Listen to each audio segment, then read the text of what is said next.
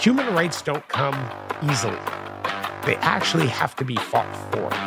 Fought for with encryption, fought for with principled individuals, fought for with giving people other alternatives. And the best alternative is economic sovereignty. Hello there, how are you all doing? Welcome to the What Bitcoin Did podcast, which is brought to you by Gemini, the only place I am using for buying Bitcoin. I'm your host, Peter McCormack, and before we get into the interview today, I have a quick message from my show sponsors. This show is brought to you by sportsbet.io, the very best place for online gaming because they're badasses and they accept Bitcoin. Now, we are over halfway through the season. Liverpool have just picked up their first trophy. Tottenham are struggling as ever. This season is going as planned. But how's it going to finish? Do you know how it's going to finish? Will Liverpool win the title? Will they snatch it away from City? Who's going to win the league? Who's going to win the Champions League? Who knows? Well, anyway, if you want to take a bet, sportsbet.io has got you covered. And not just with football, they cover tennis, motorsports, US sports, they even cover esports. And for new customers, there's always a range of promotions available. So if you want to find out more, please head over to sportsbet.io forward slash promotions. That is S P O R T S B E T.io forward slash promotions. Next up, it is Compass Mining. And they are not just a sponsor. I am a customer of Compass Mining. I am mining with Compass Mining. Now, I've been doing this for about, wow, what is it, like four months now, and I've mined over half a Bitcoin with them. It's pretty cool. It's very cool, actually. I love the fact that I'm back mining. And I also love the way Compass does this. They've made mining accessible to everyone. And as a Bitcoiner, I'm happy to be supporting the decentralized growth of the hash rate. It was so easy to get onboarded, and now anyone can mine Bitcoin. You just pick your machines, choose your hosting facility, and they do all the rest of the work for you. Now, if you are interested in mining, or if you want to find out more, then please head over to compassmining.io. That is C O M P A S S M I N I N G.io. Next up, it is Gemini, who I am using exclusively for buying and selling Bitcoin. And even though they've been with me for a year, I have not sold a single sat with Gemini. I'm only buying, I'm a hodler, but I have been buying Bitcoin with them. Not only have I been buying the dips through Gemini, but I also set up my DCA with twice monthly buys of Bitcoin, and I'm yet to see a better or easier interface for buying Bitcoin. With a streamlined trading view, you have access to all the tools you need to understand Bitcoin and start investing, all through one clear, attractive interface. And Gemini are now running a special offer for listeners of What Bitcoin Did. All you need to do is head over to gemini.com forward slash WBD, and new customers will get $20 in Bitcoin when they trade $100 or more on Gemini. If you want to find out more, please head over to gemini.com forward slash WBD, which is G E M I N I dot com forward slash WBD. Also, today we have Level. Now, as the world migrates from traditional walled garden financial rails to Bitcoin, Level has rebuilt its Bitcoin trading app to become the first full suite Bitcoin banking app. The Bitcoin revolution isn't just about investing dollars, it's about replacing them. So, while other apps help you to buy Bitcoin, the Level app lets you use your Bitcoin for daily life. You can get paid in Bitcoin, you can spend Bitcoin anywhere, and you can even earn Bitcoin rewards. All of this is alongside a traditional fiat account, so you can manage your Bitcoin alongside your traditional currencies. Now, Level are reserving 500 beta slots for WBD listeners ready to go all in and bank in Bitcoin. If you want to find out more, head over to level.co forward slash WBD, which is lvl.co forward slash WBD for info and early access. Well, this is an absolute pleasure uh, Austin and Jeff together. Um, I'm really honored to get a chance to sit down with you both and have a conversation. I'm, I'm actually hoping I'm just going to fire a couple of questions and just leave it to you both. Two of the smartest people I've ever met, and to get you together is incredible. So uh, I'll start with uh, you, Jeff. How how are you? Awesome, awesome. Thanks. Good. Okay. Are you well, Austin? Incredibly well. Uh, actually, feeling just a lot of sense of gratitude, just given uh, especially just recent events. I was uh, Jeff and I uh, had the opportunity to be down in El Salvador, and it was just, you know, an inc- incredible contrast to a lot of my expectations. And at the same time, you just you can't help but walking walk away and just, you know, get a dose of just how blessed and how privileged we are. And uh, Well, I'm excited to talk to you both about El Salvador. Uh, I've been five or six times now uh, over the space of a couple of years, uh, a range of different experiences, and uh, I love the country. I love the I love the pupusas. I love the people. uh, it it's not exactly. I don't think it's always exactly what people expect. Um, but I'm interested to get your perspectives. Both your first time. First time in El Salvador, yes. Yeah, yeah, okay. Uh, and you agree to go together, Yeah. Spend some time down Yeah. there, meet some people. Uh, were Max and Stacy down there? Yeah. We did an event down there with them. Okay, so uh, yeah, start with you, Jeff. What I mean, how do you sum up your experience? Yeah. So hey, Austin just said it. You, I've traveled a lot of the world, and so I've been to many third world countries and or, or emerging countries, and uh, and it was it was that.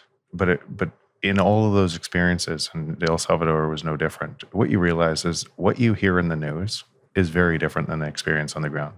People all over the world are similar to you and I, same hopes, dreams, dreams for a better future. And when you're actually meeting people on the ground um, and spending time with them in small villages or wherever, you just realize just just tons of beautiful people that are trapped in a system that doesn't it doesn't exactly look like that. And in, in El Salvador, I think there's a lot of Bitcoiners that think, okay, Bitcoin's everywhere there, and it and it's really early, um, and and it's experiment. It's tons of hope for the country, but also um, there's a lot of people even in government that don't know how fast or what's going to happen here, and, and so it's early. It's early there. A lot of people are trying to find their way there, and so they, yes, McDonald's takes it, Starbucks takes it, all the big chains take it, but some of the smaller places, and especially outside of El Zonte, don't yet. And I wouldn't say um, we we went to schools that were learning it. We went to um, we went to I went to a Bitcoin meetup that where where you saw a guy called it he calls him you probably know him Bitcoin Taxi, and and uh, and he's created a business and now he employs three other people uh, as Bitcoin Taxi because it, and and so it's changed his life. And so when you start to see that, you can't come away from that and not kind of see hope and where where this takes the country. Um, but it is still really early. Yeah, I mean, hope hope's a it's a really it's like a profound word for the experience you have there because uh, it isn't what you expect. You you you have this expectation you can get there, and everyone's accepting Bitcoin understands that they don't. But you discover these little stories of people who've. I mean, there's a guy down in Zonte uh, who he saved a bit of Bitcoin early on, and he ended up getting his teeth done. I don't know if you met him.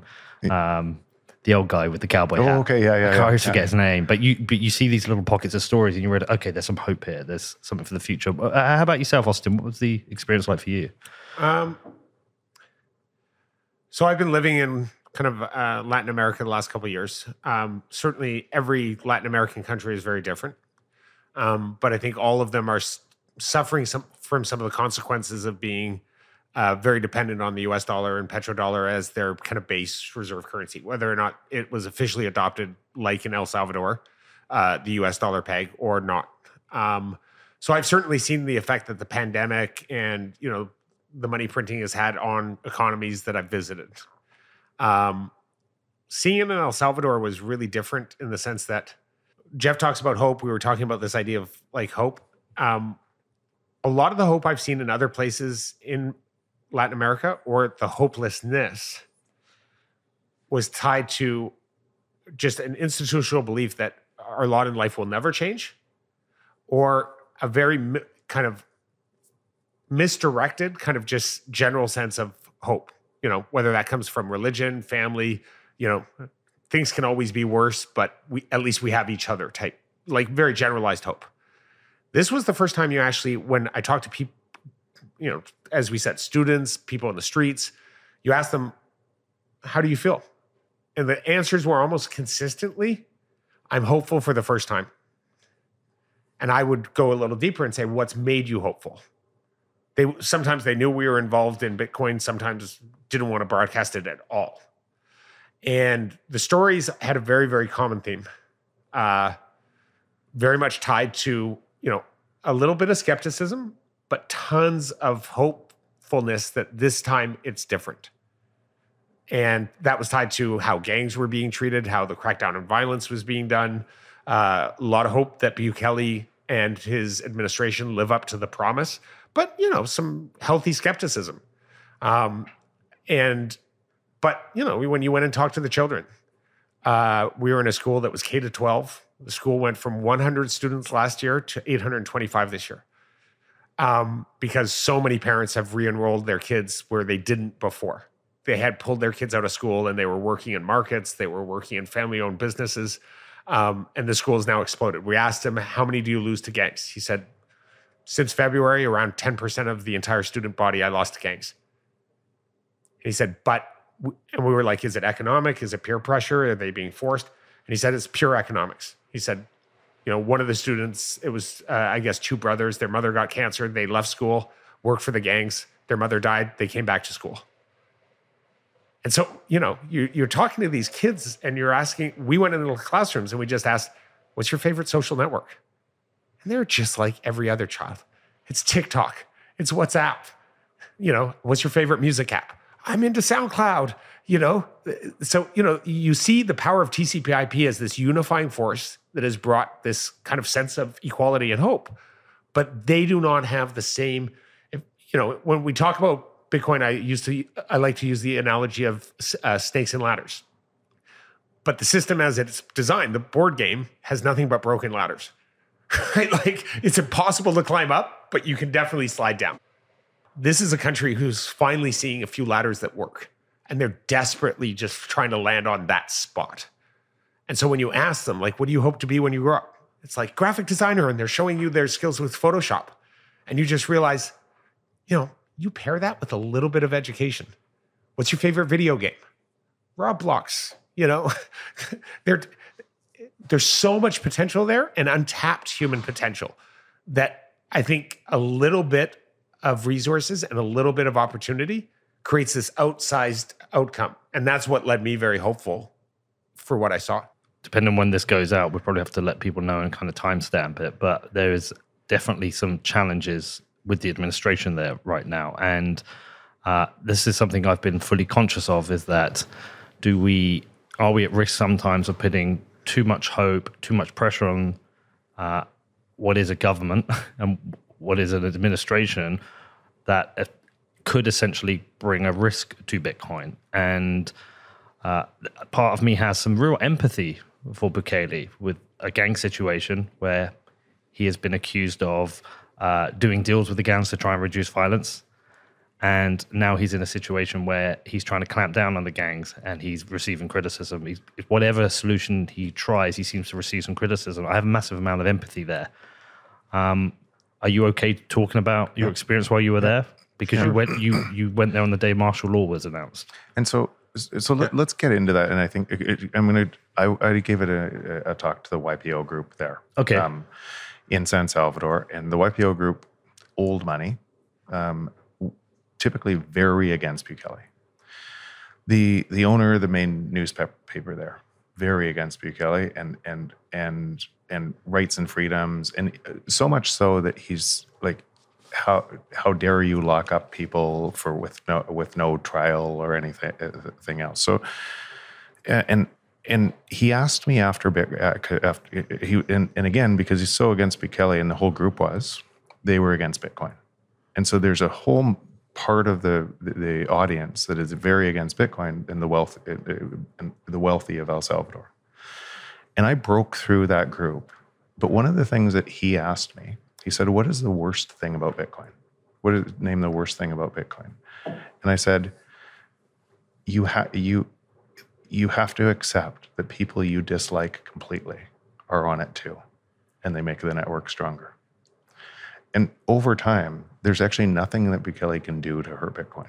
It will keep on emerging, and he makes it stronger by bringing a whole bunch of people on. And then that network will expand, and it'll make the people stronger. And if he doesn't, if he doesn't do what the people want, he will be ousted.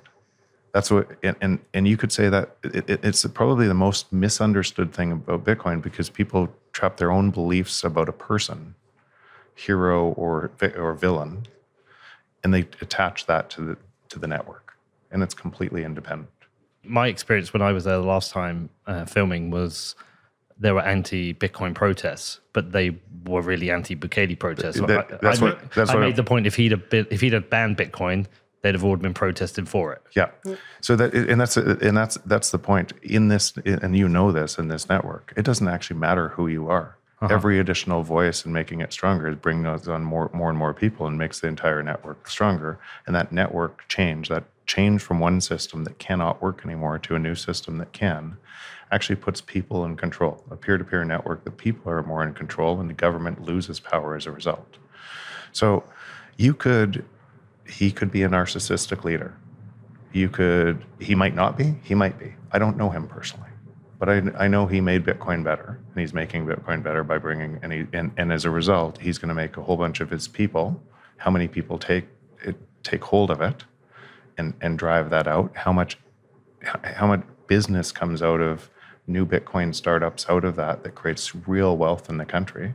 And that's a feeling of hope. Um, so it, you you have to dismiss that personal attack, whatever side you're on from the uh, from from from Bitcoin, the network. so my experience obviously I, I share a lot of jeff's views especially when it comes to like bitcoin and the pros and cons. Um, i had a little bit of a contrasting experience. Um, you know i landed there with my fiance on saturday. They had declared martial law. Um, we were driving to el zonte. And you know i've traveled in dangerous countries before so i take certain security precautions. I'm taking pictures of the license plates. I've notified you know Jeff and some security backup teams I have in terms of like if necessary deploy KNR insurance and come find me. um, you know, you just never know, right? And um and while that kind of cautionary like oh my god what what have I got myself into and the worry can run rampant, I also, you know, just flat out asked one of the security drivers we had uh I was like how do you feel? I mean, it, it obviously was a really rough week. And he was like, I'm so hopeful. And I was like, Really? What makes you hopeful? I mean, I'm hearing, he goes, he told me the story. He said, Six years ago, I shot two gang members while on the job, Wow, Protecting his client. protecting his clients. Jesus. He goes, I was sent to prison for four days and I was waiting to die. And it was only because my uh, security company decided to bail me out that I didn't end up in the main prison where I would be killed by the gangs for killing those two gang members. He goes, So I barely escaped dying. And he goes, Every day since coming to work, ever since then, I've lived in fear that if I ever was faced in that decision, would I let my clients get killed or would I put me, my, me and my family at risk? He goes, The Bukeles have now made self defense the standard. So if I shoot a bunch of gang members defending my clients, I'm not afraid of going to prison. He goes, So it's open season on criminals as it should be because they're a, scor- a scorched our country. Now, as a peace and love Canadian hippie, you know, very blessed child who was not exposed to that level of violence, you know, it can be shocking. You know, my answer wants to be kumbaya. Someone pulls a gun and I want to give them a let's hug it out, right? But that's just not the reality of the environment. And it's a very blessed and very, you know, frankly, naive point of view in how do you deal with the real world violence that he has grown up in. Um, and so, you know, that contrast is very vivid. But for him, the changes that are being made and the idea that criminals got thrown in jail without any trial is absolutely a blessing. Um, for me, who believes you know, there's a famous quote that peace is not the absence of violence; it's actually the absence of. Ju- uh, it- it's when you have the absence of justice. Oh, oh so only the uh, the reestablishment of justice with no violence can actually lead to peace, right? So you look at an environment like that where there's systemic multi-generational uh, violence where you know the economic problems and frankly a lot of the problems that were in some regards not necessarily their own right Well, the, the gangs came from the US. well, games came from a lot of the other countries and were exported. Uh, some of the uh, economic uh, sovereignty that they sought at various stages was essentially stolen from them through a foreign policy that required them to be a debtor nation. That uh, it required through you know IMF loans and through uh, selling off of their major industries at you know that turned their citizens into essentially slave workers. This is a really really important point. Really, because mm. eh, because a lot of people look at the they don't look at the cause. They look at the the gangs. They get scared of the gangs and say that's a terrible country. All of those people are terrible, and they don't realize the kid that came out of school to save that save his mom had no other choice, no other economic choice to come out of school but to join a, a gang. And if they were in the same situation, they would too they just they and they they judge the cause is economic uh, an economic disparity. The cause of, of of all of that is when people can't can't make it. And they try to and, and so they turn to gangs because it's a way that they can make it. Also trying to understand the level of violence uh, is hard to comprehend i think for some people who have never been lived around this kind of level of violence. My friends john and danielle run a, a project in san salvador which is they help get people who are addicted to drugs, um, alcohol off the street and protect them. But they also help with kids and they also help with sex workers. And my last visit with them was it was it had a profound effect on me because uh, they told me an example of of uh, a situation you have why people maybe flee the country. They said one example was one of the gang members had uh, identified a young girl who has become his girlfriend in the gang. She was 12 years old. And she said, what they will do, they, they go to the family and they say, give me your daughter or we're going to kill all of you. And if they don't give the daughter, they said they will kill them all. And so what happens is the family have a choice is to hand over the daughter or flee or stay and die. They're not going to choose stay and die. And often the girl will get taken. She's a 12 year old and she will be raped and abused continually. And I, I, I think a lot of people can't comprehend that level of violence that exists. And obviously a horrible story. Yeah. But you look at a number of other impoverished nations. Yeah.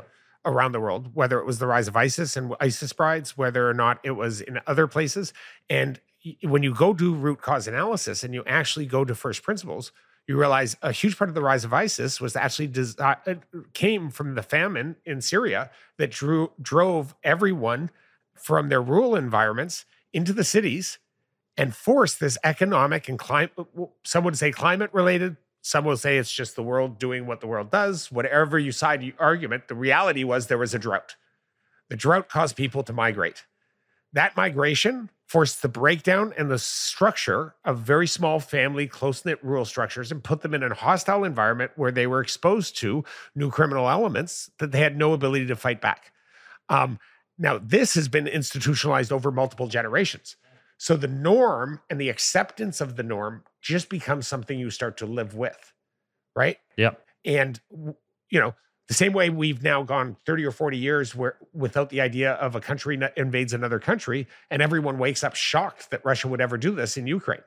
It's like, okay, that's a very privileged point of view. If you actually study history, you realize the writing was on the wall for a very long time that Russia was very, very clear um, and, and, there's a whole bunch of foreign policy messes and choices and consequences and economic and, you know, fight over resources and energy that led to this. And that's not to assign blame to anyone. The blame is obviously on a very, you know, what I think most people would recognize as a hostile, irrational leader who is using the weapons of the past to enact a dream of the past, which is to be the USSR.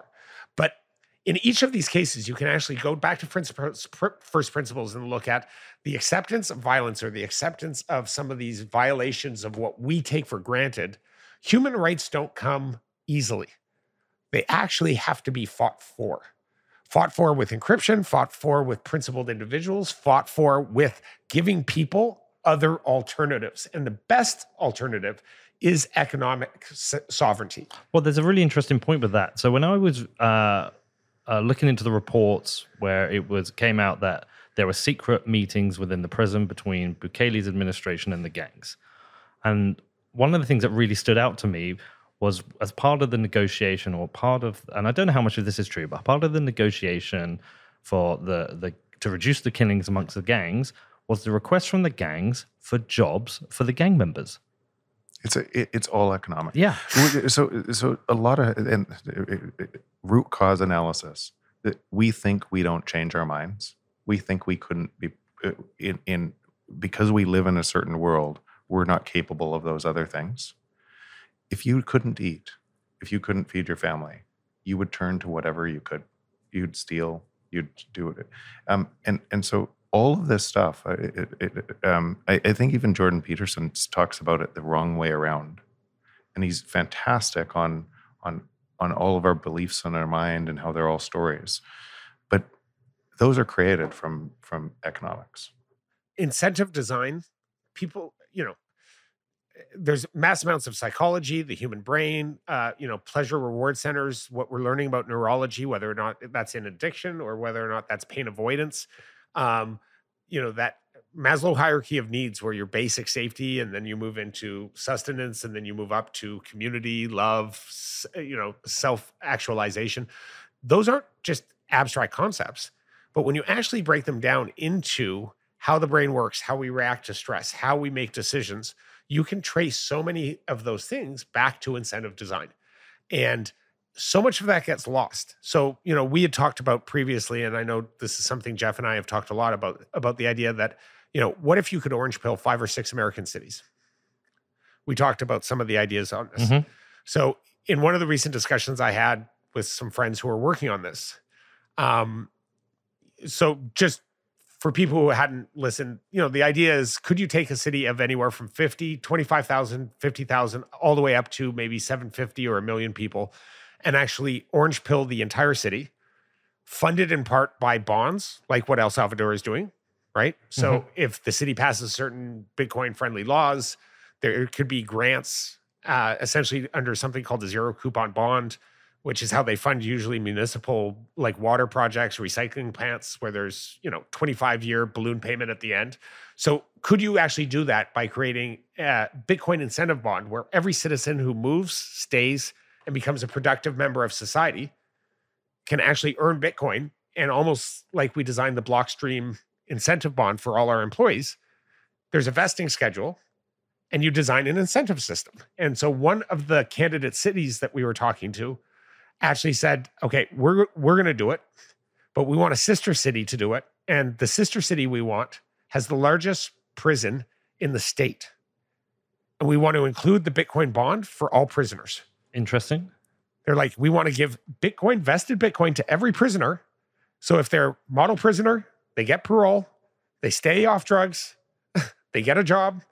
At the end of seven years, they actually get a Bitcoin just like every other citizen who resides in the city because they these guys so believe that incentive design can actually create positive incentives and if prisoners know i can get out of prison and actually maybe be able to actually buy a house or be able to reform myself there is a path back from where i was to salvation they believe that that's actually a worthwhile thing for the community and society well this is what Shellenberger has discussed a lot with the issues in san francisco he's talked about the incentive. There, there is no incentive for people to give up drugs. Yeah. There's no incentive uh, if you are if you overdose, you're taken, you're picked up by an ambulance, you're resuscitated, you're put back on the street, and you're you're refinanced. There's no incentive not to break into a car. There are literally street signs saying "Welcome to a car break-in neighborhood."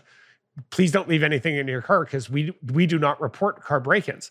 So it's like literally an advertisement on the street. It happened to us when we yeah, I saw yeah, that. we had dinner. Our, our window was smashed in. But he was saying the problem is the way you need to change this, you need to change the incentive model.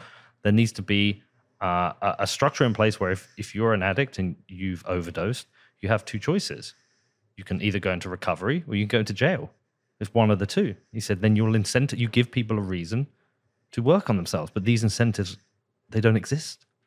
But the incentive design of the entire economic system, yeah, the fiat system, is opposite to what will happen. Of course, right? And and and that incentive that incentive is driving everything else. So when you look through the lens and you see the world is getting more polarized, it's designed to get more polarized. It's designed, and and as if you knew I can make more money at the top of this system, it, whether I go into politics or whatever, to be able to make more money or or uh, or essentially socialize losses if I'm too big to fa- fail, then you're going to do more of that for your share of more of more of the world. And then as you do that, it, it, and society just gets ripped apart. They don't see that there's somebody on the ground in El Salvador on the other side of that bat joining a gang. They don't see it at all. They say, "Well, I, I, I won my bet." and they don't see the, that incentive. That incentive design all around the world is changing in Bitcoin, and there's nothing that can stop it. Hmm. And uh, it- uh, this is something interesting Jeff and I talked about at our event. Um, people think that because digital scarcity exists, that the idea that Bitcoin is a zero sum game. And it's actually not, right? Because the growth of Bitcoin, the size of it as a lifeboat, you know, I use this analogy. Uh, this is why sometimes I, you know, I don't judge how anyone becomes a Bitcoiner. Bitcoin is for everyone and everyone's going to enjoy Bitcoin, spread it, use their evangelism to their right. Um, I, uh, for a very long time, have kind of shied away from some of the. I love the meme cultures. I laugh at memes, I enjoy them, but some of the memes that I feel are like punching down, right? I, I use the example of have fun staying poor. You know, I use the analogy of if I see someone drowning, I'm never going to sit there and say, have fun drowning. You had a chance to get a lifeboat. Aren't you dumb? That's just not within my humanity, right? Like, yeah, I'm going to look at them and say, oh my God, how do we get them on the lifeboat? Exactly. How do we make enough room for them? And every one of us who, Jeff talks about Bitcoin being good for your enemies, or you have to accept that your enemies may use it, people you hate, and it makes you stronger. That is increasing the size of the lifeboat. Everyone, good, bad, people you agree with, people you disagree with. And we want the lifeboat to be as big as possible with as much air and as much resistance to sinking as possible. Because if everyone is going to drown, those of us who are in those lifeboats are going to get dragged under with them. Jeff uses the analogy, and t- uh, it was one of the earliest comments he gave when we were getting to know each other. Show me one point in history when you could build walls big enough to keep the haves from the have nots. and, you know, if Titanic is going down, the people who are cheering for it and can't wait for it, thinking, I've got my lifeboat and who cares about the rest, are kind of ignorant of history. I mean, when the Titanic went down, you could have been the richest guy or the poorest. There was no guarantee that your lifeboat wasn't going to get toppled by a bunch of people struggling to get onto the lifeboat. Well, this is why I, I'm not a huge fan of the Citadel discussions because for me, the Citadel discussion feels like a uh, uh, an idea around those who have managed to accumulate enough wealth, get to move into a, a walled garden and escape. The, Problem is, it wouldn't work. well, it would one, it wouldn't work, but it's also I, I feel like it's a it's uh, it's an idea based around privilege, and you know that's not to say people in there haven't worked hard and accumulated wealth honestly, but it still feels like uh, uh, it feels like let's escape from the collective issues in society as an individualist, and I'll go and position myself uh, with my guns and my wealth away from everybody else. yeah, I mean, aside from functionally, it won't work because, you know, we talked about this in our discussion about singularity tech and the asymmetric abilities of new technologies. So, you know, th- th- a person's ability to actually protect against, like, I- can build steel gates. Great. Steel gates don't work anymore because of drones, of because of plasma torches, because of this, because of that. So I put up some new energy grid with my f- fission nuclear reactor that I invested in. Great that's not going to hold up against some guy who has new tunneling tech. Um, you know, so it's just like this cat and mouse game that will never, ever, ever give you the security that you want. And the investment of that, frankly, just doesn't lead to happiness. When you're constantly looking and saying, who is going to take my stuff away from me? Because there's this massive divide between those who have and those who have not, Yeah. does not, in my mind, lead to happiness. You can have all the, you know, eggs from the farm, but if you're, you know, the single chicken surrounded by foxes, Well, it, it doesn't lead to a lot of, you know, good quality eggs. You are not laying good quality eggs. You're waiting to be eaten. Well, this is why I've been recently tr- exploring this idea of freedom and tr- really trying to understand. Like, when some people were claiming they want, they're, they're not free or they they- they've got a pursuit of freedom. I'm trying to understand what that really means for people. Uh, I'm often a defender of democracy, and I know all its flaws, but the response can often be uh, that I'm a statist used as a pejorative.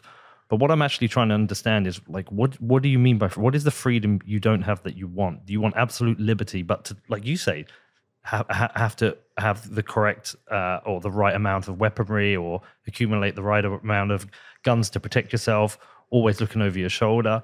I, I think we've done a lot in Western liberal democracies over centuries to fight for the freedoms we have, and we have we don't have a pretty, you know, we have a pretty good. And, and I'm like, you know, you have pretty good property rights in the UK and in the US. You live in a pretty safe society, fairly. You know, what is it? What is this? What is this next level freedom that you want? Because I, I look around the rest of the world and I see like Gladstein quotes that half a billion people live under authoritarian rule. Gladstein's incredible on this. Yeah. I mean, he talks about what is some of their tests on whether or not you live in a free society, right? Can you go to a gay pride parade? Yeah, Can you make a career insulting your leader yeah, and make a million dollars, right? Like these are some of their tests that they use to decide do you live in a free society? And people have asked him, and I've seen him talk very eloquently about, you know, a lot of what people think are the lack of freedoms, cancel culture, the cultural divide, the infighting, are actually just consequences of this economic incentive in the war that are being designed to get people distracted and fighting together. So that's and not- it's the illusion that you're losing your freedoms when at, people around the world actually have no freedoms and they are willing to put their life on the lines to get those freedoms. yeah. I'm going to. Uh, it is not an illusion that you're losing your freedoms. It, it those freedoms. It, so if if we vote for an economic system, and most of that economic system is hidden from us through inflation, and we have no vote in that, then can we say we live in a democracy where our vote counts? Uh, and and it is and, and here let me because if if governments have to structurally have to inflate or the whole thing collapses and that inflation steals our time it's a theft and it steals our, our- time. And, and that must get bigger and bigger and bigger as we vote for people who have to lie to us more. And once we see under the curtain of that lie that they have to be able to, to in canada right now there's they're deciding what is good content on the internet. That that comes away that takes my right to choose away and it puts in the government control so they can keep up an illusion of this uh, of the wizard of oz behind the glass behind the curtain behind the curtain Yeah. so i do i do if i looked back 20 years 30 years it might have been there all the time but it, the rate of that of that kind of our my freedoms going away didn't look like I didn't grow up in that society.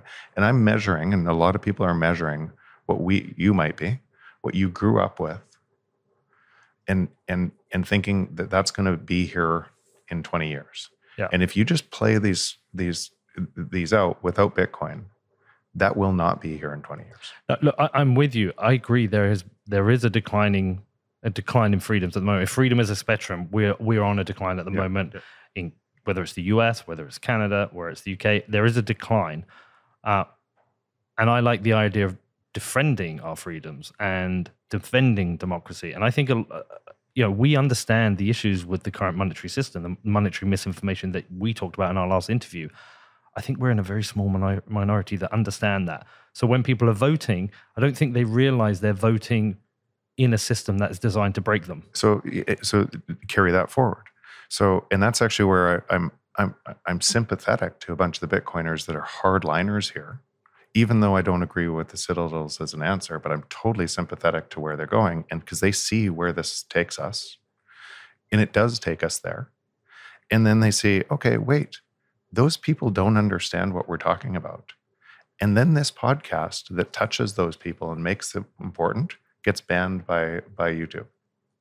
And and if government can can tell us what is right and what is wrong then our freedoms are completely gone and and it it has to happen not it might happen Mm. it, out of the existing system it's a structural it's a structural system that has to get worse and the only way that structural system saves itself is by taking away the individual rights and freedoms But we do have an opportunity to fight against this. It's like if we're in China Well- and the CBDC is being implemented, nobody can do anything about it. It forever happens. forever forever. But here, but I'm sorry, just to finish. Whereas CBDC, it was announced in the UK, they wanted to call it Britcoin. There are people publicly talking against it, and and yes, it could be banned as speech, but it isn't. And right now, people are trying to talk against it, and we will get to vote in a democracy, which is a uh, which is based on a government that could implement that system. So what I'm saying is like. I think we have a decline in freedoms, but we have the opportunity to fight, defend, defend them. So, so, but this, and this is a really great debate talking point. Yeah. And I understand all sides. I understand all the sides of it. But now, you you just said 95, 99% of the people don't know what we're talking about. Whatever that number is. Yeah. Um, huge amount of population is completely uh, wool pulled over their eyes that have no idea. And now let's say you have the inflation rate and the, and, and the government sa- says, we're going to print more money so we can give you more money. But it has to be done through CBDC. And nobody knows what we're talking about. What do you, th- what do you think happens? Oh, look, I know people right. will take the money. They'll of take, they take the money on a CBDC they're desperate. all day long. Yeah. Because the desperation came from the government policies in the first place that, that created the des- desperation. And then they're going to use the same desperation to drive a CBDC. So, so that's why this is this fight or this. And I know Bitcoin's an idea. I try not to attack the system as, as, because it's it's not a people it's just a system that's going to keep doing this but that's why this idea is so important that's why if you're in bitcoin you want to you, you almost can't stop talking about it you want to spend more time in it mm-hmm. because it's that important well and this is something i agree with jeff said and I, I, maybe to clarify i also have a lot of sympathy i mean i've seen firsthand what some of the early developers, early people in Bitcoin have had to deal with with shitcoiners, with lies, with FUD, with constantly being misaligned, uh, with people who came in and originally were very supportive of Bitcoin and then flipped and became altcoiners or you know shitcoiners and scammers. So you develop this almost immune response system that almost like a reaction to you know COVID can have it protects you. Your immune system resp- response protects you, but uh, it's a cytokine or a, a cytokine storm can be created where the immune system response actually goes into overdrive and starts to become the actual enemy of the good. And so, to a certain degree, these reactions, the meme culture, the calling out shitcoins, uh, the attacking anyone who attacks Bitcoin, uh, being very, very skeptical of like mainstream media, environmentally, uh, uh, environmentalism and climate issues being used to attack Bitcoin and all the fun that goes with that. Um, and you can totally understand why people are up in arms and just saying, I'm sorry, these are lies perpetuated to keep people in economic slavery mm-hmm. and be really, really upset by that. I just think, you know, part of maturing and a part of, I think, where Bitcoin needs to go it served us incredibly well as a community. We're now reaching out to people that are on farther and farther on the edges, yep. who are more programmed by that stuff. And how you reach a lot of these people is you need to figure out a way to communicate with them where they're at, not where you're at. I completely agree. I mean, this this is something we discuss continually here. Uh, uh, uh, the podcast reviews, we get reviews on Apple, and they we get I get an email every week from Chartable telling me them. I've had two people recently say, "I'm done with the podcast." It's too many right-leaning libertarians, and we laugh because we think we're probably the the most broad Bitcoin show there is. You know, we've had people like Ben Arc and Margot Paez who are, are, are lefties who want to talk about Bitcoin, and we're trying to bring that broad spectrum in now. Like all the libertarians have heard of Bitcoin; they all know about it now we're going to the masses and we're trying to say, how do we open up this dialogue? How do we make people not scared of Bitcoin? It doesn't matter whether you're on the left, the right, the center, the libertarian. How do we, how do we make it for everyone? And it, it's funny you just said the libertarians. When I spoke at the Austrian uh, conference, the central bank, um, there were a bunch of libertarians in the room. Um, many of them didn't own Bitcoin. I know. it always fascinates me. And, and I, I'm like, really? Like and but but again bitcoin is apolitical. If you're on the left and you truly want to lift people out of poverty i actually cannot believe that they're not all over bitcoin. I know. Well i've i've seen it in canada. So i've i've sat down with central bankers people on left on the right in canada um, especially when i was like living in canada and trying you know through my work with blockstream and being involved in bitcoin we were trying to educate everyone and really as a bipartisan issue, just all Canadians. And we did this in other countries as well. Um, and so I was very, very comfortable sitting down with conservatives who, uh, you know, hated government spending and were very up in arms about rising government spending, who wanted to, you know, drill more pipelines, use more fossil fuels, use the oil sands. and be able to talk to them about Bitcoin as a tool for economic uh, sovereignty, economic liberty, and for uplifting everyone's ability to pull themselves up the economic ladder. And we went from everything to uh, First Nations, like uh, reserves, to uh, a crippling socialized healthcare system. How does Bitcoin end up benefiting to things like UBI, which they were adamantly against because they view it as just you know worse than the existing social programs that exist. Yep. But when you start to say, you know what, what is the goal of UBI? You know, if you go back to first principles, UBI is is an assumed answer to a very real problem. If people have no social safety net and jobs don't exist, and this ability to pull yourself up an economic ladder is totally, you know, outside of the reach of everyone, people eventually fall into hopelessness, crime, despair. Um, you know, that is just a natural state of someone without opportunity. And as we see computers, technology, AI, uh, as we see the shift of jobs happen so quicker, such that you know you were trained as a truck driver and now you have to go train as an empathy nurse to replace a robot who has no empathy it's like you know that is literally one of the jobs that's been identified as oh, the, really? one of the fastest growing jobs in the next 10 year will, will be what's called an empathy nurse and it's someone who actually works with the dying the elderly and just is there to listen to them as a human empathy node and that and then that'll be taken by AI. And eventually that's going to be taken by a robot and an AI too. Yeah. Is there, Um, any, is there anything that the, the robots can't take? No. Over time, no. No, over time, no. That's the kind of the most and and and and there's a whole bunch of Sex people. workers, all these things will be replaced. I mean, already there's experiments on all of the like you just name a, any function that can be automated will be automated over a course of a period of time. And so what do humans end up being good at? H- How close are we to uh, having a robot that can replace a podcast producer? Not you, Peter. Never. Never you. It can't. No, it can't, and can't replace my assistant Emma ever. um, yeah, I mean, look, it's it's. But can't- again, but, but, Yeah. but just come back to that because all of the other nonsense we talk uh, about is is that thing happening at a structural level that we we it will not stop. It's going to keep on going. It's going to be move at an incredible pace. And every politician there will tell you, we're going to create more jobs. We're going to create more jobs, more jobs, more jobs. We're going to we we're going to drive more growth.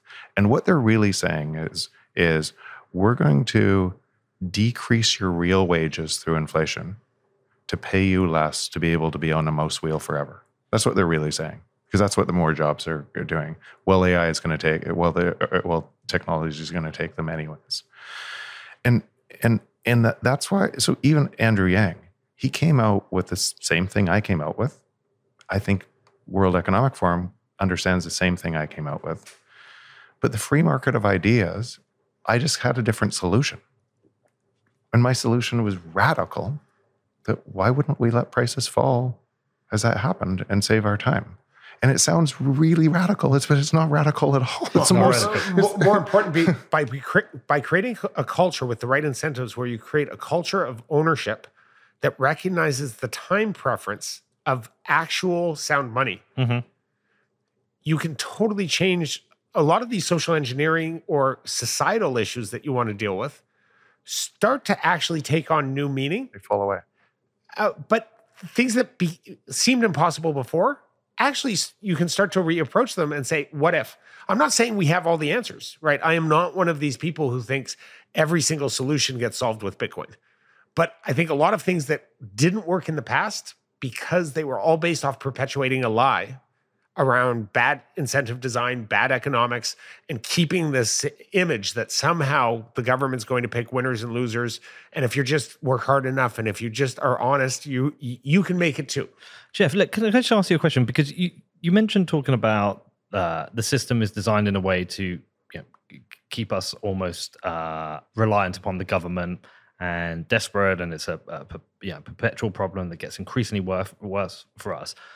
Is your belief that, like, when you say it's there by design, there are people actually want this to be, or is this just like a natural outcome from the incentives of the system? And we're trying to take it out of our own, uh, Yeah. to, to, to remove our own bias and Yeah. just imagine another planet, Yeah. right? Another, another planet trying to move to uh, a multi, multi-planetary species. Okay. you would assume that that planet would would first uh, creatures living on that planet call what what would would have to assume, assume kind of tribes or groups to be able to protect themselves, develop villages. Dunbar's number here, but but then they would expand and to trade between other groups, they would have to agree on something as a currency. In that currency, it would probably be the hardest material. It might start at seashells or whatever in another, planet, but then it would be it would over time form a, the hardest currency. That currency couldn't be moved around at the velocity. That currency couldn't be moved around at the velocity of of the population growing and expanding global trade on that planet. So you would build to, on top of it. You'd build a credit based system. So now you could get velocity in your money, so you could move faster. But the credit based system on top of that hard money would be always subject to to human nature boom bust cycles. And as it got too big as it got the the boom cycle got too big and and the incentives to remove the hard money from it would just naturally uh, would, would not and then that society would go to war to be able to decide the winner of the war and come back to hard money. There are sci-fi books that talk about this on like mars and they the hardest asset they use is actually oxygen so, so, so if you, so no matter where you are on a planet, if you had to get off to a multiplanetary species, the only way to get to a multiplanetary species, because our human bodies can't stand the, t- the time to get to other planets, so would have to be our consciousness would move into robots. we would be merging with machines and, and, and such. We don't know exactly what that looks like, but it's it's coming. And the transition step from this from the time as that society built the technology to be able to do 3D printing of asteroids and, and materials and form factor and all this technology to be a multiplanetary species would be the exact same time that if they didn't move to a currency that allowed that technology to enable them to do that, they would blow up their planet. And through that kind of thought experiment because that technology to be able to do that allows us to we don't need human labor. And they but the entire construct of the free market uh, uh, or was around um, the division of labor. And the division of labor how much our wages are all over the world was a huge part of getting there. Same thing would happen on any other planet. So the very the same thing that technology component to be a multiplanetary species if the if the if that society couldn't transition into a, it's a, something away from that hard material that the network itself could provide the velocity because that's what bitcoin does right? the the network you can have unlimited velocity and money from the, from the network traded all peer to peer all around the world unless you could do that you, you probably what that means is the great filter is in front of us Hmm. And and what you're seeing playing out in, in the world right now, and the risk of of, of real war um, all over the world, is actually what I think is is happening, and it's it, it's caused by that exact same thing. It's caused by technology advancing at a pace that requires a different system. And so this same technology curve, this same shift that's happening, uh, the trends that Jeff talks about um, they certainly give rise to this idea that you know digital scarcity ends up having to be a precursor to actually building the i you know idea exchange the highly functioning society that allows at scale us to manage the transition into the future. Without it there is inevitably a move towards perpetuating the lie continuing the lie and at one point the technologies of asymmetric warfare and mass destruction get big enough far enough that if you have not caught up in moving away from the lie and actually moving everyone up the economic ladder so that there is some sort of sense of shared consciousness, shared responsibility, shared hope um, that is predominant. It doesn't have to be everywhere because, you know, it, you have to be a realist, but it has to be more the default than the rarity because if it is the default behavior and there is an overall sense of hope and optimism and there it is being seen as more equal opportunity with lots of those economic ladders to climb up of then people are going to spend their time just trying to land on the square with the economic ladder. They're not going to spend all their time looking over their shou- shoulders to see did I land on a snake and who do I need to take down with me if I'm going to be going down the snake. Before we carry on with the interview, I do have a quick message from my show sponsors. This show is brought to you by BlockFi. Now, BlockFi bridges the world of traditional finance and Bitcoin, empowering you for this future financial world. And for people in the US who own or are interested in owning Bitcoin or stacking more sats, then the BlockFi Rewards credit card provides the easiest way for you to earn Bitcoin. There are no fees to use this card, no annual fee, and no foreign transaction fees. And you can get 3.5% back in Bitcoin on all purchases in your first three months and then 1.5% back forever after. And also, for every dollar you spend over 50,000 annually, you can get 2% back in Bitcoin. Now, if you want to stack sats with BlockFi, then please head over to blockfi.com for more information and to find out the terms and conditions. This is blockfi.com, which is B L O C K F I.com. Next up, it's Casa. Whether you've just bought your first sats or you're a Bitcoin pro, you need to protect your investment. And the only person who should be in charge of your Bitcoin and your financial freedom is you. And securing your Bitcoin does not have to be difficult because Casa makes it so easy. Getting started is super simple. You just download the app, create an account, and enjoy a 30 day free trial. And if you need some assistance, it is just a click or phone call away. Casa has best in class customer support and free online resources to support you. Now, 12 Canada recently showed us the importance of self custody and taking control of your money when they froze protesters' finances with no warning. Take your financial freedom into your hands by self custodying your Bitcoin so it can never be frozen without your consent.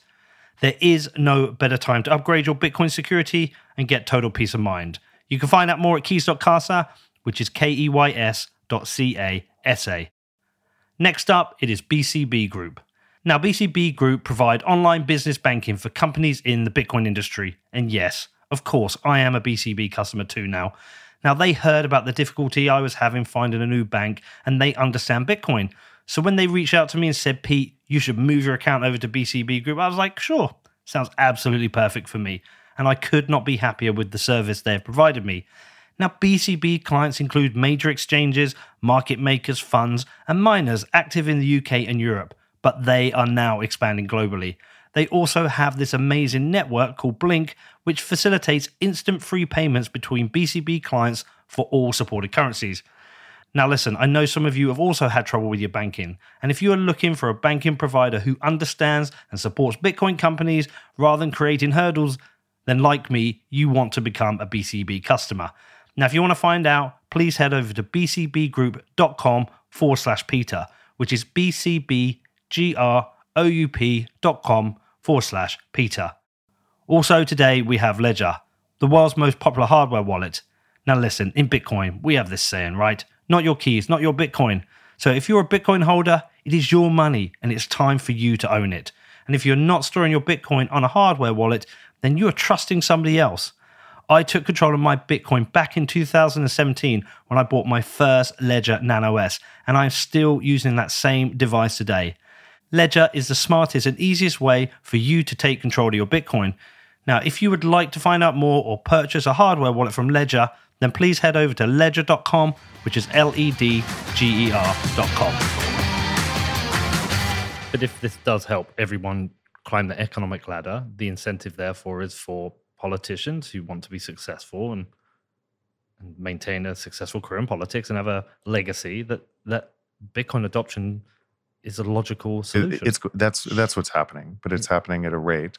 The the rate that that happens um, is exactly what Austin's uh, uh, talking about. The rate that that happens, and it'll happen through incentives, same incentives, because it gives a politician that couldn't get elected under the other system power to tell the truth and expose a lie and get elected uh, from this. And as more and more of us choose that, it, it happens. And then the incentives are aligned where every different, instead of citadels, every different country choosing Bitcoin or a very different nation or network of people choosing Bitcoin is going to design the system that they want with representation and one politician might say, "We need we need uh, twenty percent flat tax on everything we do to be able to provide the, all of these services."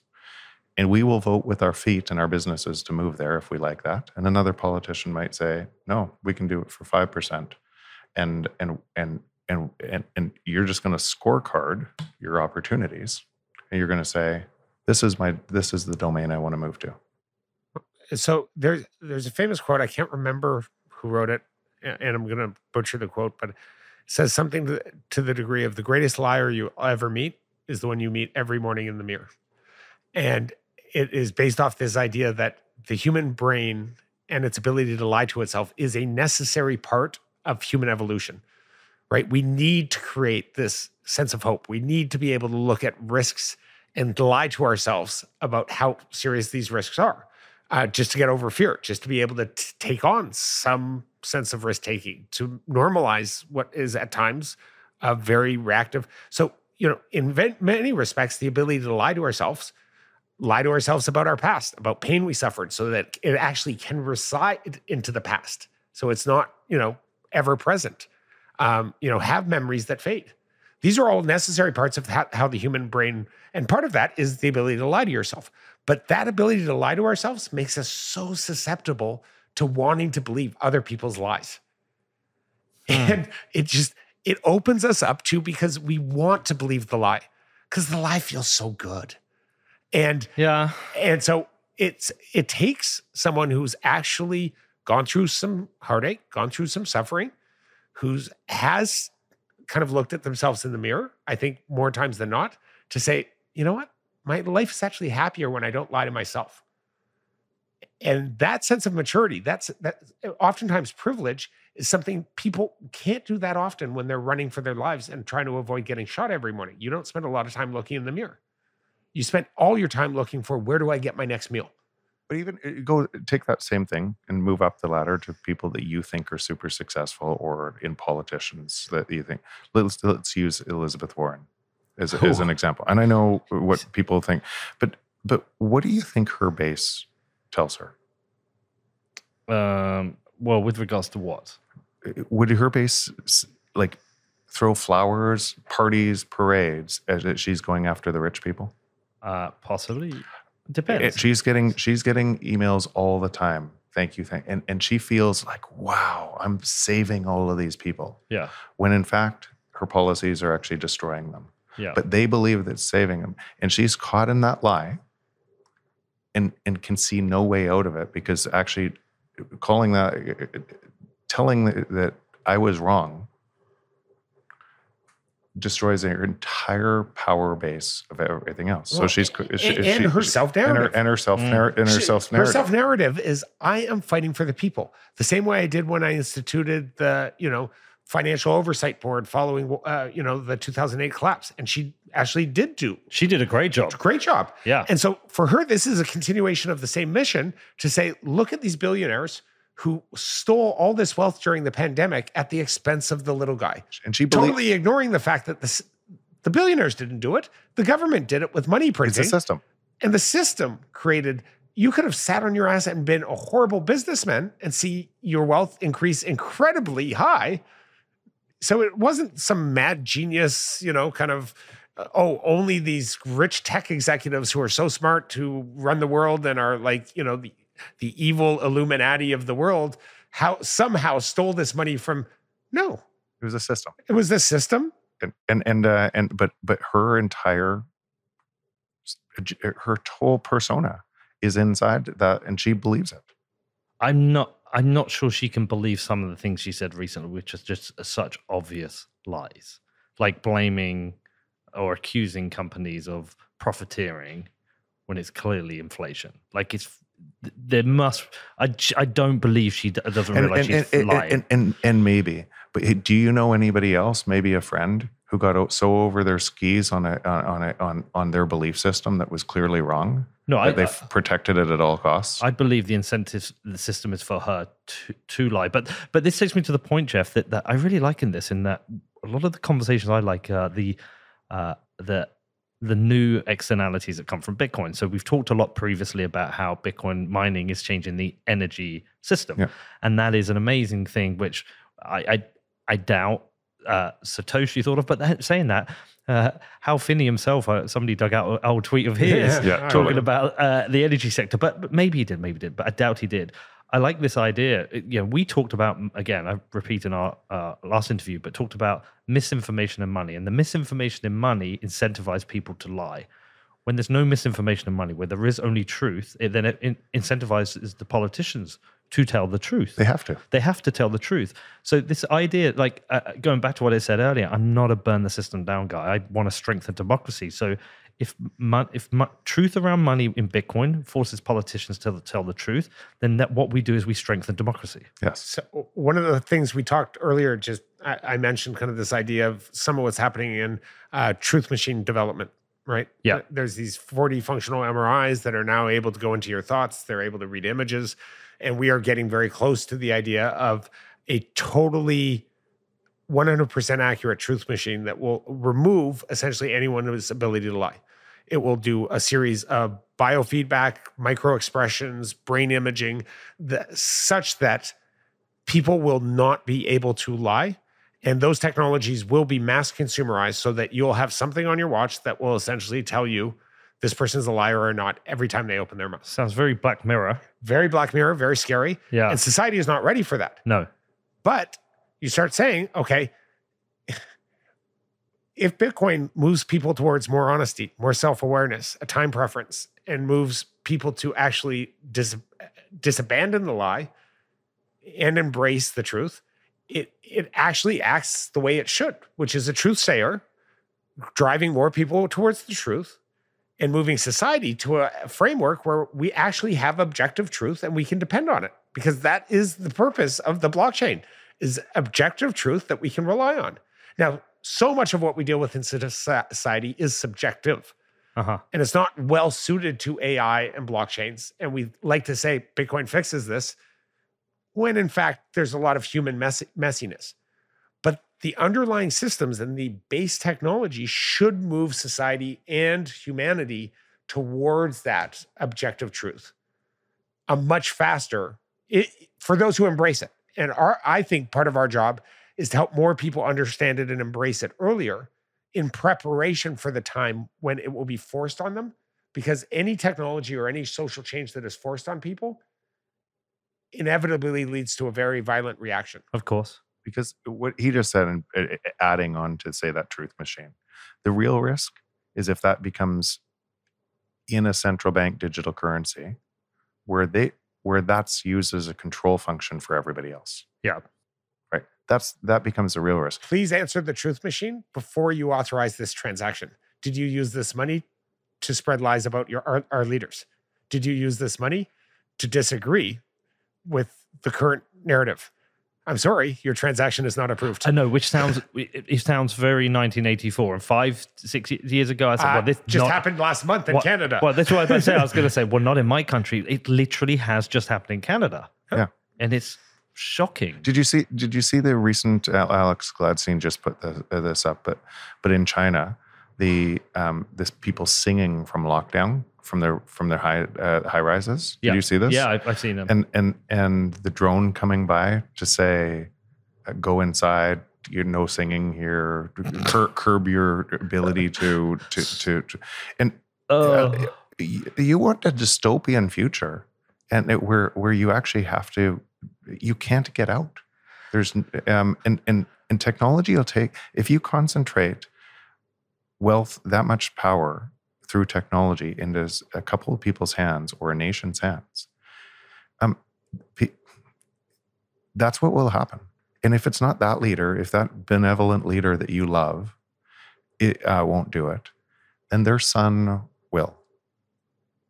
it locks humanity in forever into a system that you can people don't rise up the vast majority of people um, are the silent majority that don't stand up against the worst crimes around Be, and, and why in, a- in, in, a, in a society in a totalitarian society don't they because the people that do stand up go get shot yeah. Right.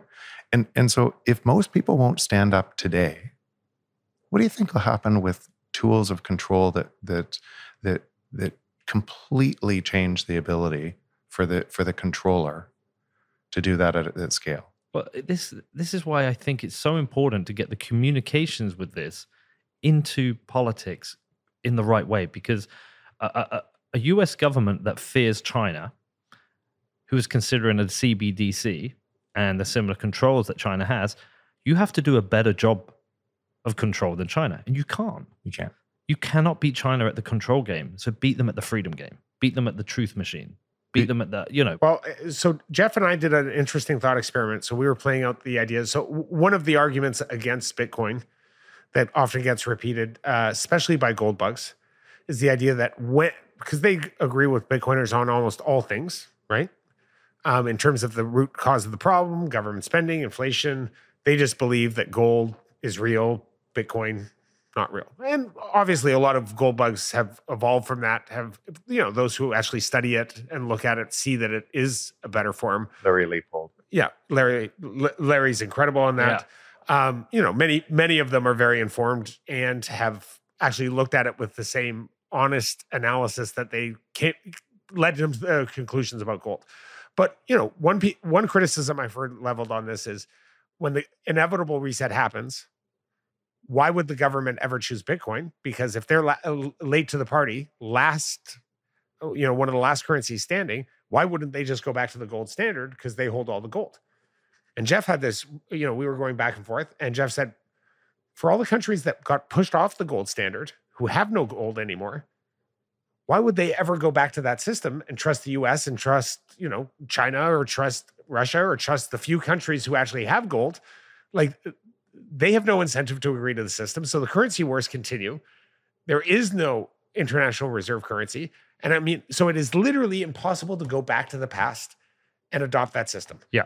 The, China, Russia, and and U.S. would have to get together and agree, and then count each other's reserves, which who knows who And has trust who each has, and other. trust each other, um, at the expense of every other nation, to be able to go back to that. It's nonsense. Uh, but when when you see these systems Uh, and these kind of end games, and you do this kind of war game sce- scenario, you realize, to your point, the opportunity to actually change people's perception of their freedoms, of their everyday happiness, and have that associated with pro privacy, pro freedom technologies like Bitcoin. Bitcoin is not the only one, it's just the best one and the only one in the monetary sense that has ever come along. But there are other technologies. When people no longer live in fear and actually feel like, okay, I can control my data, they don't live in fear of surveillance. So, you know, some other cypherpunk technologies that allow people to feel like, you know what? I'm not living in fear of being tracked every day. I can actually go about my life. I can talk to my neighbor. I can speak freely about my disagreements about with the government without fear that if I say the wrong thing, I'm going to be thrown in jail. And so by embedding these kind of pro privacy, pro individual, self sovereign technologies, and I'm a big fan recently of expanding those beyond just monetary because I think money is at the base of it. But money in and of itself, as we're seeing, isn't enough. People were using Bitcoin in Canada and they were targeted by Chainalysis. They were targeted by who they were. They were targeted based off donating to uh, something that was completely legal at the time that the government retroactively said we don't think is any legal anymore. So we want to create an environment where people don't feel like the single misstep or the single wrong word or speaking out for something you love will somehow come back on you because what eventually ends up happening is you get this kind of silent self-censorship. This kind of natural inclination to i'm never going to take any risk. I'm not going to talk. And our society depends the future of our existence as uh, as humans depends on our ability to stand up on the shoulders of people before us and say i'm willing to take it one step further and take some risk. And if the chinese model if these totalitarian models that have everyone living in fear become the dominant and cdbcs are part of that uh, totalitarian controls oligopies like you said democracy is incredibly horrible but it's the best system of the of a whole a bunch of horrible systems but if people don't have that freedom to say, I am willing to go take a risk and I can do it for economic improvement. I can do it for happiness improvement. I can do it just to get out there and try my hand as a stand up comedian and say, fuck you to power, because I think I might be funny, even though I get laughed off stage. But do that in an environment without fear. If we rob them of that, we build a couple more generations that grow up in this environment of fear. I really am afraid for our ability for humanity. And but I want to remind people, I'm the most hopeful technologist and optimist you'll ever see. A friend of mine recently said, Austin, he goes, I loved your podcast, but why does every Bitcoin podcast end with the world is falling down and the system has to die and everyone's going to end up, you know, the end of the world is coming. And I'm like, you're missing the part of the message. Like Bitcoin is that life raft. Yeah. Like the reason we do what we do is because we believe that this can be averted or at least softened. Some things are inevitable. Yep. The change is coming. But it doesn't have to come with the violence and the human suffering that would happen without Bitcoin. A peaceful revolution. And uh, just building on that, I, I'm starting a, a Bitcoin only ecosystem fund. Okay. Um, between 30 and 50 million starting. And then there's a bunch of others uh, that, that, are, that are starting. And, and why are they starting? And why am I doing this? Because what I realized is, yes, I have a whole bunch of other investments and I still spend a lot of time kind of educating Bitcoin or doing this.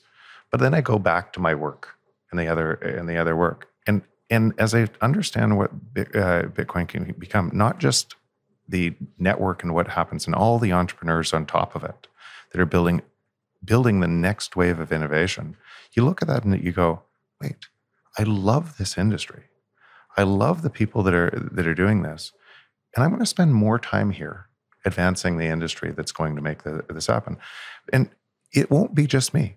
It, why and why why why? Because there's such an asymmetric bet um, for all of the new technology stack that's coming coming out on top of this uh, protocol, and I don't think that's that's well understood by most people uh, today because they're building on altcoins and stuff that are unstable foundations. That it's not the entrepreneurs building on top of them; those entrepreneurs are just trying to develop something that matters. But when they understand that, wait, I can build it on an, uh, onto a protocol that is stable and they couldn't a long time ago. They couldn't last year, but now they now they can. And all of this technology is now opening up to where there's just going to be this this wild growth curve in what's to what's to come. And and I think, why wouldn't I invest my time there? Because it, it's it, it's fun, asymmetric bet, and and so I can spend more time. And you you can see all of the people around this space diving in and wanting to spend more time. It, it, that tells you something. Yeah. T- t- It, it, it tells you something where the world's going, and and that world is really hopeful. Austin, just circling back to what you mentioned uh, previously about the importance of free speech with, with all of this. Um, what do you make of uh, Elon Musk's uh, Twitter move? Uh, I think it's super interesting. He's clearly somebody who I, I do believe is a uh, uh, a supporter of free speech. He understands the importance of free speech. Uh, yeah, let's give a pass to his Chinese factories at the moment because he has business decisions to make. But um, do you do you believe that this is something he recognizes? He recognizes the threat to to the US, to humanity that speech has been shut down, and and that Twitter is a real focal point for this. Like, how important is this? Because I, I, I, part of me has like been pinning my hopes to his recent move that this is going to uh, swing the pendulum back to more freer speech. But I, I don't want to put too much hopes on one individual. I think that's an important comment, and I think uh, your last statement is one of the most important. We often compare Bitcoin to TCP/IP. Uh-huh. Um, on our last conversation, I know um, I don't. At one point, I know uh, it's probably coming. We talked about the evolution of TCP/IP. Actually, didn't depend on any one person, but it did at various points depend on principled people fighting for certain rights. I gave the example of Jon Postel and you know the domain name system that could have been taken back and controlled by the United States. Um, Elon, and I want to be careful here because you know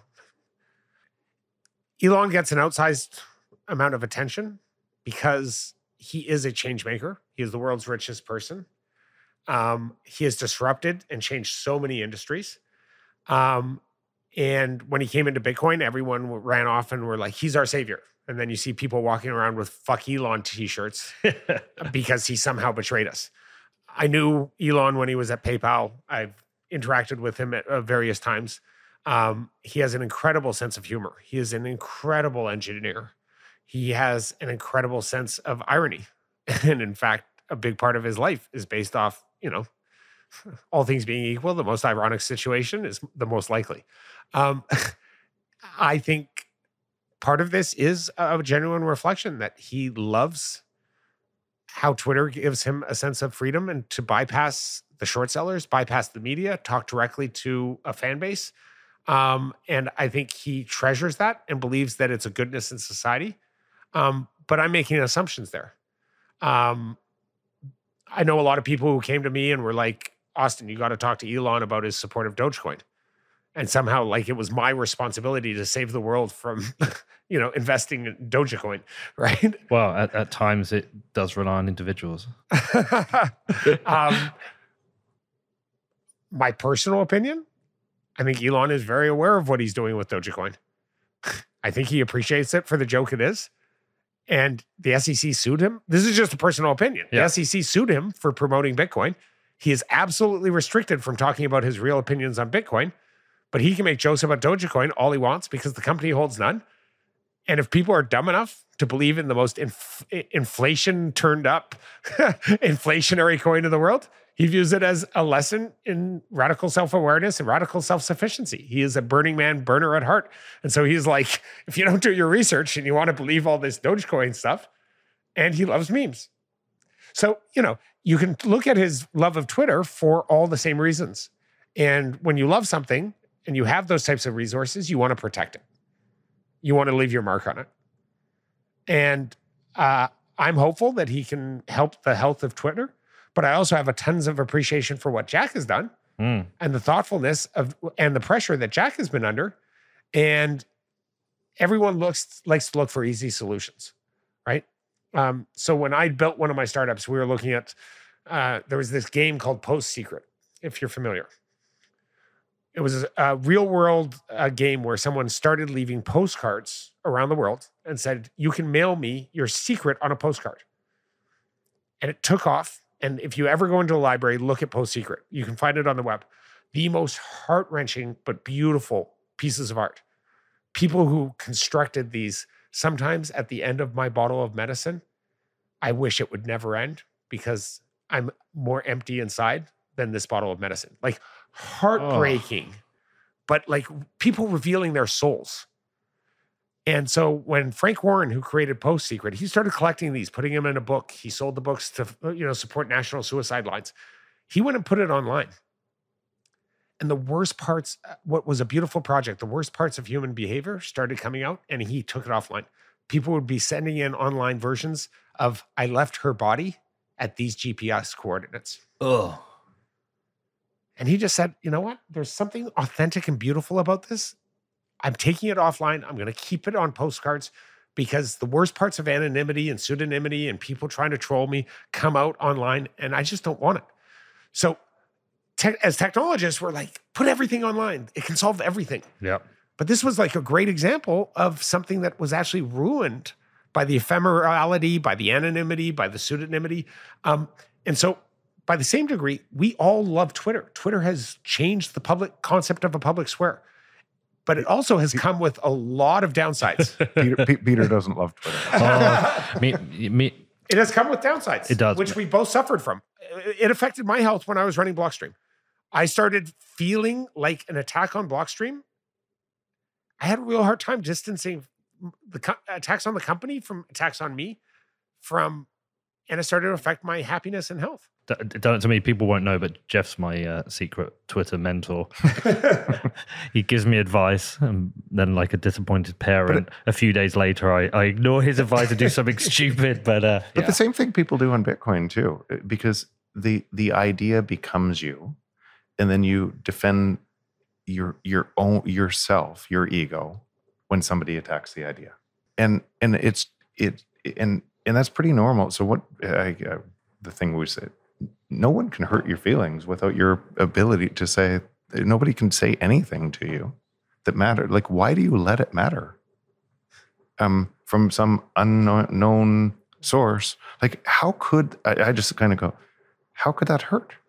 I think what it is is it's, it's it can it can come down to volume.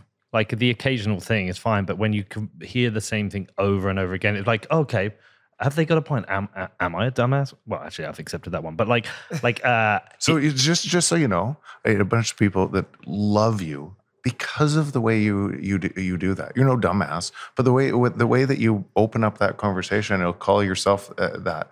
That's it's a huge reason for your following. So yeah, people say that to you. It's also useful sometimes. It's yeah. also useful because it's a mirror to, to, yeah. to question yourself, and and I'm I'm okay with it. Uh, actually, in the end, it comes down to productivity. Uh, Michael Saylor said uh, he, he said a brilliant thing to me last time I spoke to him. It's all about focus. Where are you focused? Where's your energy? Where are you productive? And actually, this is the most productive thing I can do. I somehow, I don't think I'm the best interviewer. I don't, I, I don't think, I think I have some good questions, but I somehow have ability to get good people together like you two to have this conversation that can go out to thousands, tens of thousands of people, and and and that's a productive use of time. So when I coach startups, we talked about this as uh, the density of intensity. Okay, and I said the scarcest resource you have as a startup is focus. And if you think about your job as directed energy, you have to choose. Do you want to be a flashlight or a laser beam? Right? Because your job is to break through some barrier. Uh-huh. Some barrier of market acceptance, some barrier of technology, some technical barrier you need to break through. And do you want to be doing it with a flashlight, pointing a flashlight at a steel thing, or do you want to be the laser that actually has a chance to punch through? Yeah. And it's only once you actually punch through and you're able to increase the size or the scope, the diameter of your laser, do you actually build a bigger hole and you know you have the energy to actually take on bigger battles. But initially, if you're trying to do that with a flashlight, it's never going to work. Yeah. Also, uh, the the whole old cliche of the uh, the man on his deathbed know, what do you wish? You know, I wish I'd work less. I think we can add into that now. I wish I'd been on Twitter less. because, no, but it, and it's it's fascinating because I've lost time to to family. My daughter, she's like, "Get what are you doing on Twitter?" Now I've told her I'm off Twitter.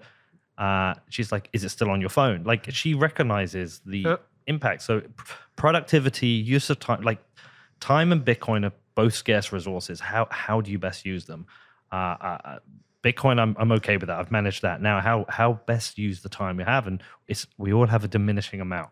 It's a scarce resource, yeah. and you know, do I want to do productive things? Do I want to do things that makes me happy? Do I want to do things that make my family happy? So, uh, it's a lot of it's down to productivity. Actually, also um, personal growth. I actually find Twitter uh, has a negative impact on personal growth. I think it, it can turn people into absolute pricks when I changed my opinion about Twitter and I changed my own habits around it, um, I was able to find incredible resources where I'm able to tap into Twitter to network with subject matter experts, to tap into a global, uh, you know, kind of consciousness or global expertise on certain topics that I would never be able to have access to before. Um, but I have totally anonymous Twitter accounts that I use for that and I have multiple devices, and some of my devices don't have any of my accounts. Interesting. And, and, and so for, for me, I've found quite the opposite.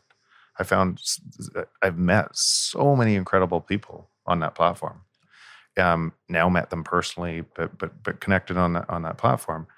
Um, but I might only go on once a day. Yeah, I might. Um, and and I try. I can't get through all of this stuff, but I try to But and and why? Because I need to focus my time on on more important things. So yeah. I'm not on. I'm not.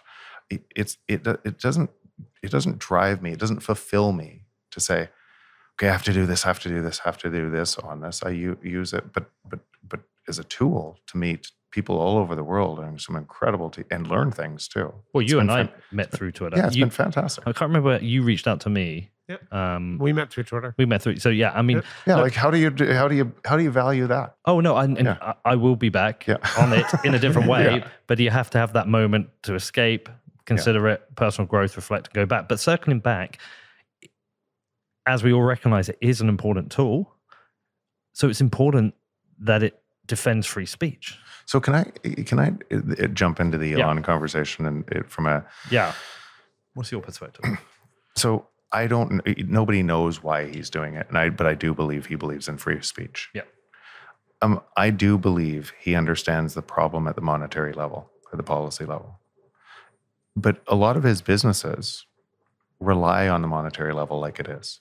And that creates the wealthiest person on the planet and the most powerful person and the most inter- And now you think about the most the wealthiest person on the planet owns a satellite network that will be a communication, that owns an energy network and, and uh, automotive and moving into a robotic network that knows all the same things that I know about where technology is going. In fact, he builds his business by projecting what he can deliver you two or three years and selling you this vision and then charging you today for it. That's how he builds all his businesses.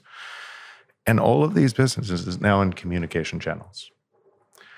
What do you think that could look like, the risk to one man holding that much control over all of these things and influence uh, over us that that turn that turns and and that's the thing. I, I, He could be the dark overlord. he he he could be fantastic, but trusting a system on one man's opinion who could change their mind is a really bad system. And so so in in that piece, if and yeah, I know he's a bit older and he hasn't ha- ha- hasn't sold, but if he understands all of the same thing the way that we do, then then I find it disingenuous to talk about Dogecoin coin because it's it, because we won't be a multi-planet multiplanetary species if if we have Dogecoin. we we will blow ourselves up. Well, So I find it's completely disingenuous Fair. just to say um, we got be have to be a multiplanetary species, but I'm benefiting from a system, and all of the West wealth and power is d- d- uh, benefiting from a system that is that is not a free market system, that has negative externalities to everybody else, and I'm not going to advocate for for the right system. I, and and so that is my thing specifically with Elon, and it just kind of just reinforces the the whole thing. Don't meet your heroes. Don't idolize peop people. Because Bitcoin doesn't care. It Yeah. doesn't care about me. Doesn't care about you. It just keeps on doing the job, and and it doesn't allow any single person to have that much control. Well, that was uh, one of the great observations during the week was that, yeah, he buys three billion uh, in uh, stock in Twitter stock and ends up with a board seat to exert his influence over it. Michael Saylor's bought three billion in Bitcoin. He can't exert his control over consensus rules. and Michael Saylor's influence grows based off his advocacy, Yeah. grows based off the reputation. Um, I think could continue to grow based off potentially products that MicroStrategy delivers or investments they make in the open source community or expansions they make into Bitcoin's functionality beyond just being owners and hodlers. Um, and I think those are well deserved, uh, kind of meritocracy based investments.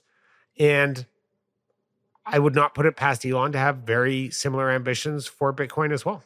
If you start thinking about, you know, Bitcoin in a grid, Bitcoin in robotics, Bitcoin in power, uh, you know, compensation, or Bitcoin in abundant power systems, in you know, dealing with some of the inequities in grid payments and distribution and storage of uh, energy, when you start to have abundant solar and issues around transfer or recharge. So there are so many potentials for bitcoin to solve some of the very real issues that he that align with some of his goals of you know helping helping slow down the destruction of this planet um, in his view uh, and many people based off climate helping extend the window that we have to get to another planet.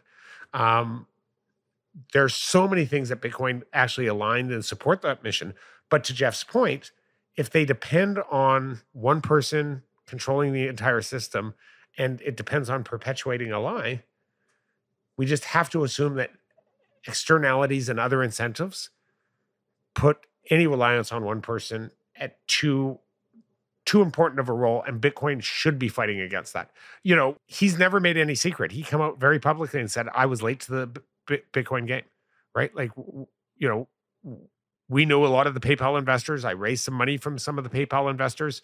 I knew them back in their day when they were working on PayPal. Um, we were working on eCash at Zero Knowledge, so we spent a lot of time with people, other people working on payment systems like PayPal. Um, and these people weren't dumb, weren't ignorant to uh, to Bitcoin. But Elon has said he ignored it for so many years because his main priority was Tesla and SpaceX. Do, do you think because he is he, obviously he's fully aware of Bitcoin now. They bought 1.5 billion in Bitcoin for Tesla. Uh, he's talked about, but he he's obviously done some research. Do you think uh, hyper Bitcoinization is a risk to his businesses and the dominance his businesses have, and the potential rate of innovation? So, uh, what I would put there is a lot of people criticize MMT and incentive structures, but also it's I think you have to accept sometimes with things like MMT, there is a, a, ability for money to be directed towards certain projects that drive innovation. Like Tesla wouldn't wouldn't exist as it is today without this government subsidies. Yeah, but that's a double sided as Oh, we've seen. No, no, I know. One administration props him up, the other one excludes him. I'm not justifying it. What I'm saying is, is that's that's an outcome from it. Is hyper Bitcoinization a risk to So his his? so he's he's a great enough entrepreneur with enough different businesses that the answer is no. That it, he's already crossed the Rubicon Okay. on some of these this, these these businesses. Do, I don't know if you, you know this, but in 1980, it cost twenty five thousand dollars per kilogram to get something into into space. His his new rocket coming out next year, the year after, will launch for about two hundred dollars per kilogram Wow. it's the market it, it's the market force of that reduction in price that opens up a new frontier satellites frontier and it opens up so many other frontiers that we don't see until that o- opens up um, so he's already the leader in a whole bunch of these ind- uh, industries and arguably one of the leaders in artificial intelligence because of what it, what the cars are mapping and um, and that turning into robotics. Um, so where that where where that's coming. So he has already crossed that Rubicon, and there's a there's so would would it slow down some of his businesses, or would it slow down all the business all, all the businesses as everything is repriced into this new event? Um, yeah, but he could also play on that side of it. Well, Okay. and so famously, a lot of there's been criticism of Elon, and I, I don't, I'm, I'm not on the ground. I'm not aware of the facts, but obviously, um, there's been a lot of attacks on how he treats workers, how he treats, you know, there's some lawsuits about, you know, uh, kind of racial issues in his factories. There was a lot of criticism about his lack of support of unions, and in fact, many people point out that this administration um, has actually, you know, gone out of its way to not recognize or acknowledge or give any funding to Tesla because it's not a union shop. And um, Elon has talked about this. Um, he believes in treating his employees better than any union would. His frustration with unions is that they just don't allow him to improve or iterate fast enough for the future that he's building. He just says, I need to make mistakes and I need to learn from them. And I need to do that faster than any union will let me because a union uh, purposely ge- gets in there and negotiates and won't even let you see the result of your mistake. And he goes, I can't build the future we, uh, our society needs fast enough. So He's fair- got that incredible time pressure And that's a fair because he argument. Yeah. and that's a very fair argument and he says so when i oppose a union it's not because i don't believe my employees deserve the best he goes i actually believe it's killing the very thing that we're all here to prevent which is you know the, not not evolving technology fast enough to save us from a future we don't want and provide the future we do and so you can look at that and say you know that's a very hard argument to argue against But is, But- it, but is he also rationalizing? I don't know. I, I believe it's actually just a very honest look at what is the necessary requirements to build a system that actually creates uh, uh, the result you want. Okay. Au- Austin's an entrepreneur. I'm an entrepreneur. It, that's not rationalizing. That's how fast this is moving, and the and the system that you need to be able to innovate to how fast these how fast these opportunities are going. It needs to be flexible to move. Sure, but which business owner in the history of life has ever wanted to have unions? Agreed. no. Ag- Agreed. yeah, But uh, take unions out of it. Yeah. Right. Um, Henry Ford wanted his workers to be successful. yeah, um, you know, because he wanted them to be customers of his car company, right? Unions, it had nothing to do with unions. you know, he just saw there was an alignment between healthy workers and a healthy business. And many very enlightened entrepreneurs see the exact same thing. This is where I was commenting on this idea that some of these Bitcoin bonds we could create at the municipal level, I actually believe would be funded not only by Bitcoiners who want to see the spread of Bitcoin and support Bitcoin, but some of the richest billionaires out there because they actually believe in America. Totally. They love America. They believe in the American spirit. They're just left between two horrible options, right? Austerity and corruption and cronyism on one side, and tax the rich to hand out to the poor and social subsidies and these progressive things that make them the enemy of the people for being successful on the other side. And when you're given those two options, it's very, very easy to say, you know what?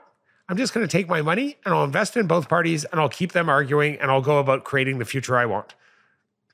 And we need to give those people another option. And Bitcoin is that other option, which is you can directly invest in the American people. You can directly invest in the Indian people, because I don't believe this is an American only issue. You can go to El Salvador and directly invest in El Salvadorans or you know any other country, right? We've seen you know billionaires in Mexico adopt Bitcoin uh, and start talking about how you know we need to move Mexico away from the cartels by creating the same type of economic liberation that we're seeing the hope or the promise, or hopefully the start of in other Latin American countries.